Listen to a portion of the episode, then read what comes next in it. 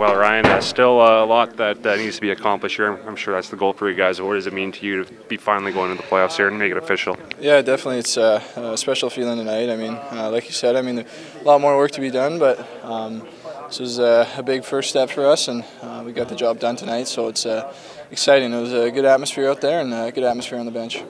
Able to just look back and like think about what it means to you to finally finally get there.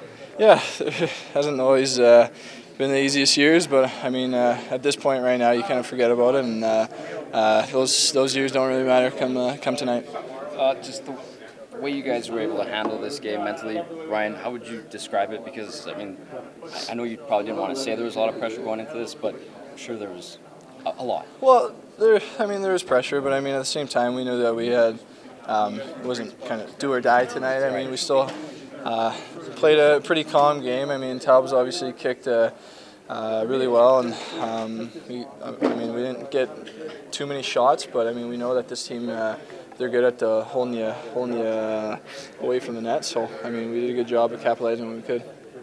So Ryan came in late, but what is it? How does it feel to you personally to kind of get the get the playoffs? Yeah, it's uh, it's a special feeling today. I mean, uh, especially seeing how uh, passionate the crowd was and um, how excited they were. And uh, I mean, not too many of us in here have kind of been through it since uh, for that long, but um, obviously, I mean, some tough years, but it's uh, all worth it right now. Reed, that's Ryan Nugent Hopkins.